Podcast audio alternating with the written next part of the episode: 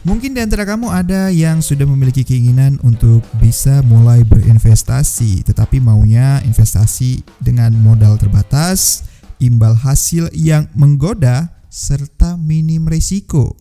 Nah, kamu juga pasti sudah pernah mendengar dong yang namanya reksadana sebagai salah satu instrumen investasi yang rendah risiko dan juga emas yang bisa dikatakan investasi turun temurun dari kakek nenek pacaran dulu gitu. Nah, tapi kamu tuh masih bingung kan? Mana sebenarnya yang lebih cocok untuk kamu memulainya? Apakah emas ataukah reksadana?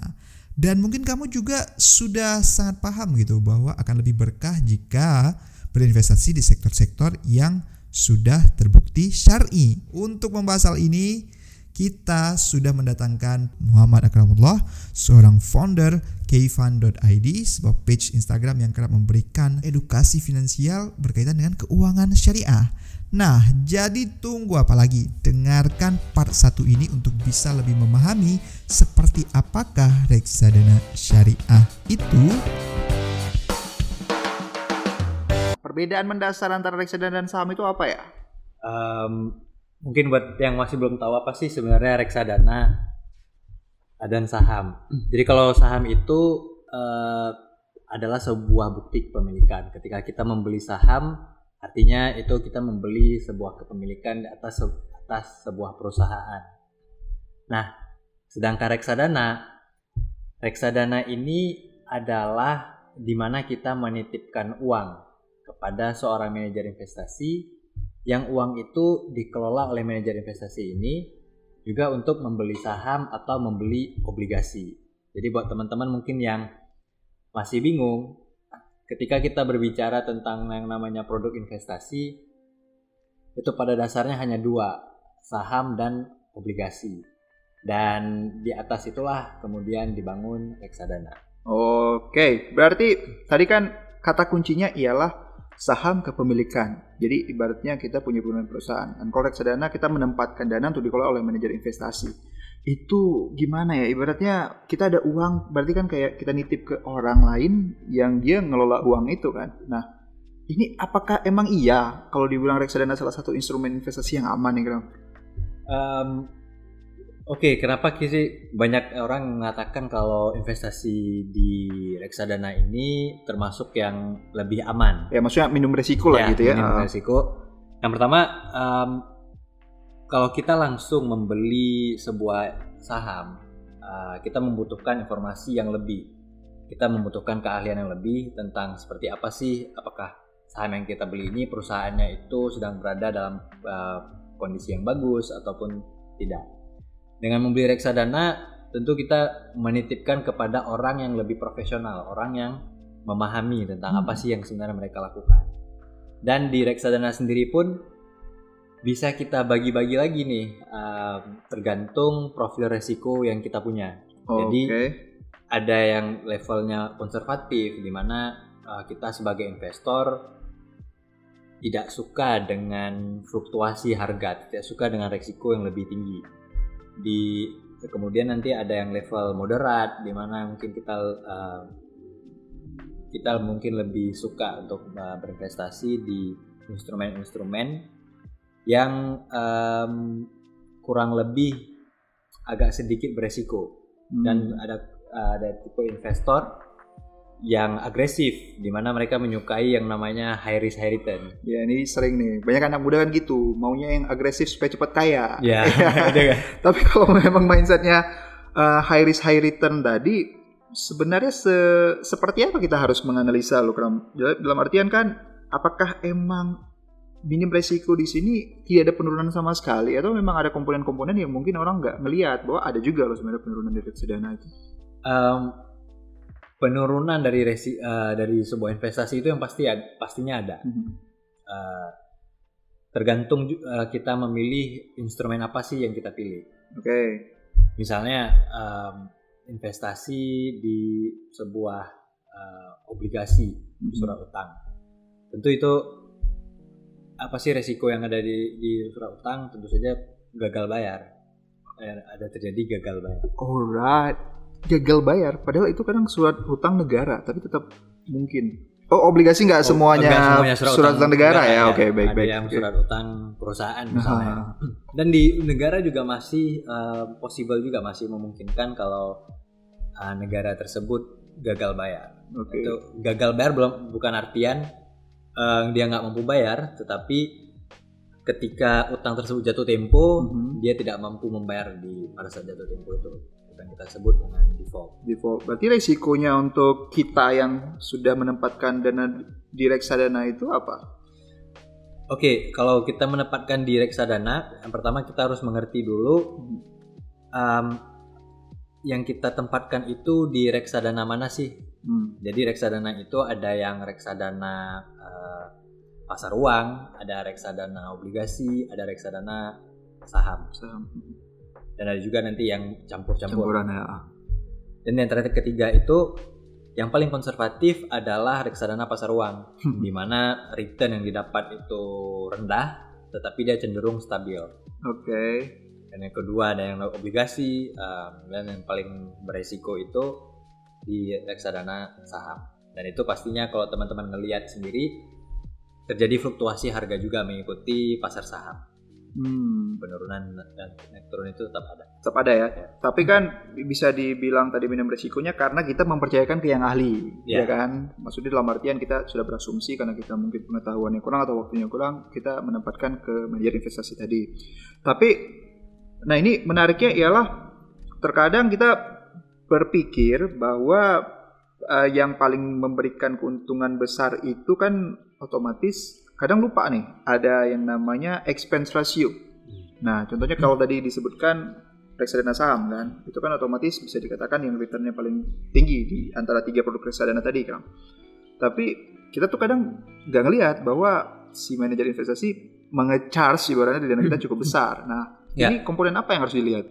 Um, mungkin itu yang menjadikan juga perbedaan dari antara saham dan juga uh, reksadana. Mhm. Di mana kalau saham itu setiap return yang kita punya dari di sebuah portfolio saham, artinya kita memiliki beberapa saham, kita benar-benar mendapatkan returnnya itu Ya. murni. Murni gitu ya. Nah, sedangkan di reksadana itu akan ada ya seperti tadi expense ratio untuk pembiayaan si manajer tadi dan Hmm. return yang setelah dikurangin itulah baru yang uh, kita dapatkan.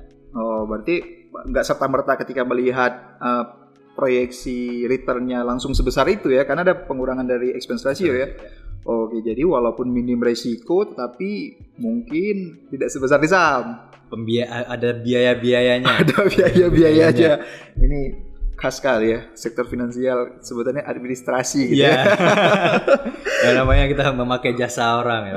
Mungkin tapi kalau di syariah sama juga, tetap sistemnya seperti itu. sama yang dinamakan reksadana syariah itu perbedaan mendasarnya adalah ketika kita mem- menitipkan uang kita terhadap kepada manajer investasi, si manajer investasi ini mengelola uang kita tersebut ke instrumen-instrumen yang syariah. Jadi instrumen-instrumen yang bebas dari riba, garar, dan maisir. Tapi kan kalau kita lihat hmm, kayak agak sulit nggak sih untuk memisahkan yang benar-benar tidak riba. Ada persentase ter- tersendiri ya. Maksudnya eh, harus berapa persen gitu dari sektor yang ribawi baru di- ter- masuk ke kategori reksadana syariah. Oh, Kalau di em, reksadana syariah Hah? itu semua instrumennya harus sesuai dengan syariah. Oke. Tetapi kembali lagi reksadana itu kan men- mendapatkan uang kita, terus kemudian mereka membelikan obligasi ataupun saham. Hmm. Di obligasi itu pasti mereka akan membelikan yang namanya sukuk, yaitu em, surat utang juga, tetapi eh, yang mekanismenya sesuai dengan prinsip syariah. Ketika mereka membeli saham, ada saham-saham yang kalau kita buka di bursa saham itu indeks uh, saham syariah Indonesia. Jadi Oke. mereka hanya membeli saham-saham yang ada di situ. Nah, seperti apa sih saham-saham yang uh, seperti kata Bang Rian tadi ya, uh, adanya persentase-persentase ini. Nah, persentase ini sebenarnya ada di pada saham syariah tersebut. Jadi uh, kata seperti apa sih kategori saham syariah? Mereka mempunyai kategori di mana ada industri-industri tertentu yang tidak boleh dijadikan saham syariah. Hmm. Misalnya industri pornografi, uh, bank konvensional, uh, industri rokok itu tidak boleh masuk ke uh, saham syariah.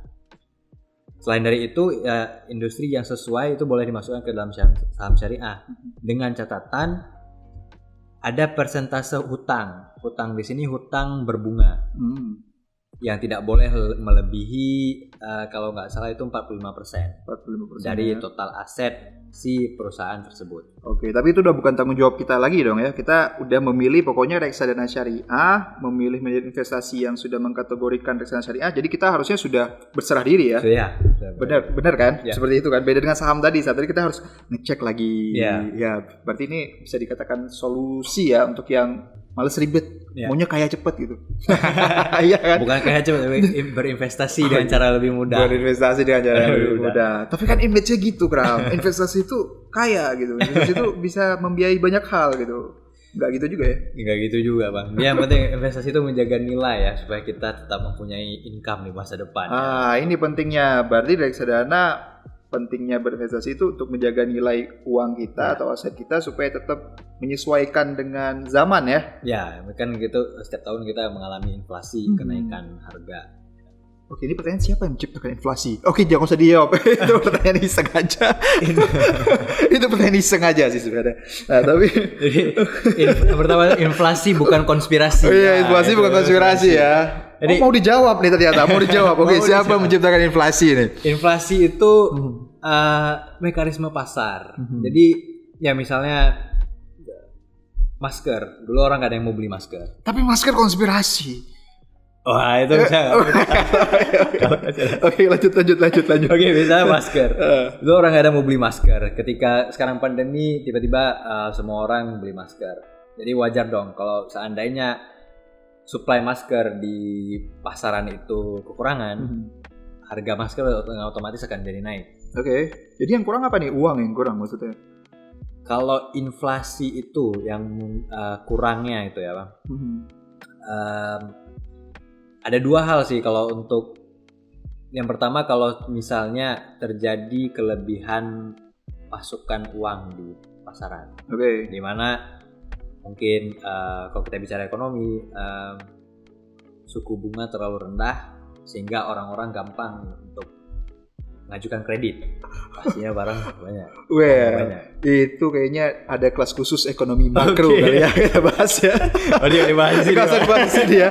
Tapi intinya kita sepakat dulu bahwa kita berinvestasi untuk menjaga nilai Ya. aset kita kan supaya ya kalau tadi di reksadana berarti uang yang kita punya nggak drop-drop banget lah seiring waktu karena inflasi tadi. Masalah inflasi ntar kita jawab. Ya, ya, siap. Apakah konspirasi atau bukan? Nah, buat teman-teman juga mungkin tadi ada yang ketinggalan Aha. Em, kan tadi kita ngomongin tentang reksadana syariah itu teman-teman semua bisa langsung ngecek nih misalnya mau eh, kan semakin banyak nih aplikasi ya yes. aplikasi-aplikasi yang menjadi agen perantara penjualan eh, reksadana. Nah di reksadana itu kan kita bisa memilih nih manajer investasinya siapa aja. Dan di eh, untuk khusus yang syariah itu kita bisa ngelihat sih siapa yang menjadi dewan pengawas syariah di eh, lembaga yang bersangkutan, manajer investasi yang bersangkutan. Oh, itu harus kita cek juga. Nggak harus Nggak harus, tapi- kalau pingin lebih kenal aja gitu Oh, kan. Oke, berarti biar lebih yakin gitu kan jadi begitu Hmm. ngeliat, oh ini bapak ini nih yang nulis buku ini gitu jadi bukan orang sembarangan juga nih yang dijadikan dewan pengawas syariah oke. dan itu yang membedakan um, lembaga keuangan syariah dengan yang non syariah Ada dewan pengawas ada ya dewan pengawas syariah untuk mengecek itu. Oke, Kram, ini tadi udah disinggung dikit nih Ma, dengan aplikasi kan. Ya. Udah banyak banget nih aplikasi, ada berbagai macam nama lah dan ternyata memang rata-rata itu kan sekuritas sebenarnya kan, udah masuk melalui aplikasi. Ya. Ya contoh lah kayak Bibit itu di Sinarmas, ya saya Ya. sebut nama nih ajaib juga ada ajaib sebut dan itu Baik. udah ada kan semuanya. Tapi itu sebenarnya peluang untuk kita investor pemula atau sebenarnya justru bisa menjadi backfire gitu bagi orang-orang yang masih nggak paham investasi karena ngelihat kemudahan ini akhirnya mereka masuk tanpa ngelihat banyak komponen tadi loh. yang pertama kalau melihat uh, aplikasi ya uh, minum dulu, Bang. Oh silakan lanjut ya, saya juga minum nih.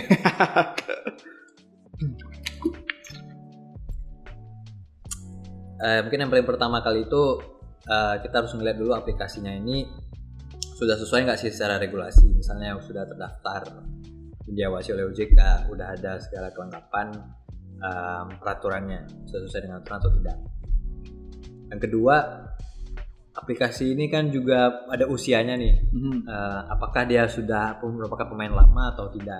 Mungkin buat kita yang ingin eh, berinvestasi di dalam waktu jangka yang lama, misalnya sampai lima tahun, Mhm. tentu kita tidak ingin aplikasi itu hilang nih. Ya hilang tiba-tiba hilang gitu tiba-tiba kan. gitu kan nanti gimana sih kemudian eh, investasi yang kita lakukan nah ada juga sih bang kalau misalnya untuk eh, peluangnya nih peluangnya bagi kita konsumen ap- apa setiap aplikasi mempunyai penawarannya sendiri-sendiri mereka menawarkan eh, yang paling sering kita lihat di market itu mungkin berinvestasi dimulai dari 10.000 Oke. dengan 10.000 kita udah bisa membeli sebuah reksadana.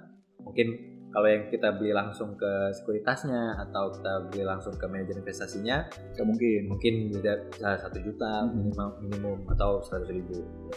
Ada satu lagi loh promonya. Apa? Cashback. Pakai kode referral yang haser. Kayaknya ada promo masing-masing. Eh, lanjut Mungkin dong. mungkin. Nanti aja, lanjut dulu lagi. Eh, lanjut. Gak tadi tadi kan aplikasi. Berarti kan maksudnya uh, masing-masing aplikasi punya kemudahan dan Iya. itu peluang buat konsumen kan. Jadi nggak fokus deh kayaknya. Jadi Bang. Iya. Nggak dia ini langsung digelontorin, nggak Eh, apa-apa.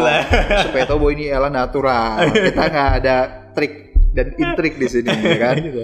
Berarti tadi uh, dengan ada aplikasi, konsumen bisa membeli reksadana dengan modal paling minimum, nggak kayak kalau kita pergi ke sekuritas. Nah itu satu. Tadi umurnya juga, umur uh, aplikasinya harus dicek juga. Hmm. Nah kalau saya pribadi nih, karena juga pernah ikut menggunakan aplikasi, melihat sempat nanya juga ke aplikasinya langsung. Kalau seandainya anda bangkrut, uang saya gimana? Itu perlu nggak nih? Gitu. Tapi dijawab sih, jawabnya uh, pencairan nanti bisa melalui KSEI dengan menggunakan Ya. uh, nomor uh, apa uh, investasi anda gitu. Uh, Oke sih. Yang Kustodian sentral. Kustodian sentralnya. Nah, Indonesia. berarti itu harus dicek juga kan? Ya. Biasanya mereka mem- eh, memberikannya dalam FAQ-nya sih. Hmm. ada FAQ dari aplikasi itu gimana sih nanti uh, prosesnya ketika si aplikasi ini one prestasi ya Iya. Bangkutan. Kalau seandainya manajernya one prestasi, dari mana kita bisa mengukur dia one prestasi? Toh kita hanya menerima laporan mungkin setiap satu bulan mengenai ke mana saja dana kita diputar. biasanya kalau untuk uh, mengukur ya uh, mengukurnya biasanya itu sudah ada warning kalau kita ingin menarik dana Mhm. penarikan dananya itu uh, bermasalah atau macet Oke, itu warning Itu pertama. ada, ada warning gitu Hmm. kan oh, ada apa nih si uh, manajer investasinya dan uh, kemudian juga kalaupun seandainya terjadi kenapa-kenapa itu uh, langkah selanjutnya adalah dilikuidasi nah juga kembali lagi uh, tugas kita masing-masing juga mengecek manajer investasi yang akan kita gunakan apakah dia sudah uh, bagaimana sih uh, pengalaman dia selama mengelola uh, menjadi menjadi seorang manajer investasi. Oke, berarti memang harus due diligence dilakukan ya, Iya. dicek satu persatu gitu. Nah, tapi kan kebanyakan orang mungkin awalnya udah mau ke reksadana nih, karena tadi udah kita bahas nggak enak nggak enaknya, udah mikir, gak usah reksadana lah, emas aja. Gimana tuh, Bro?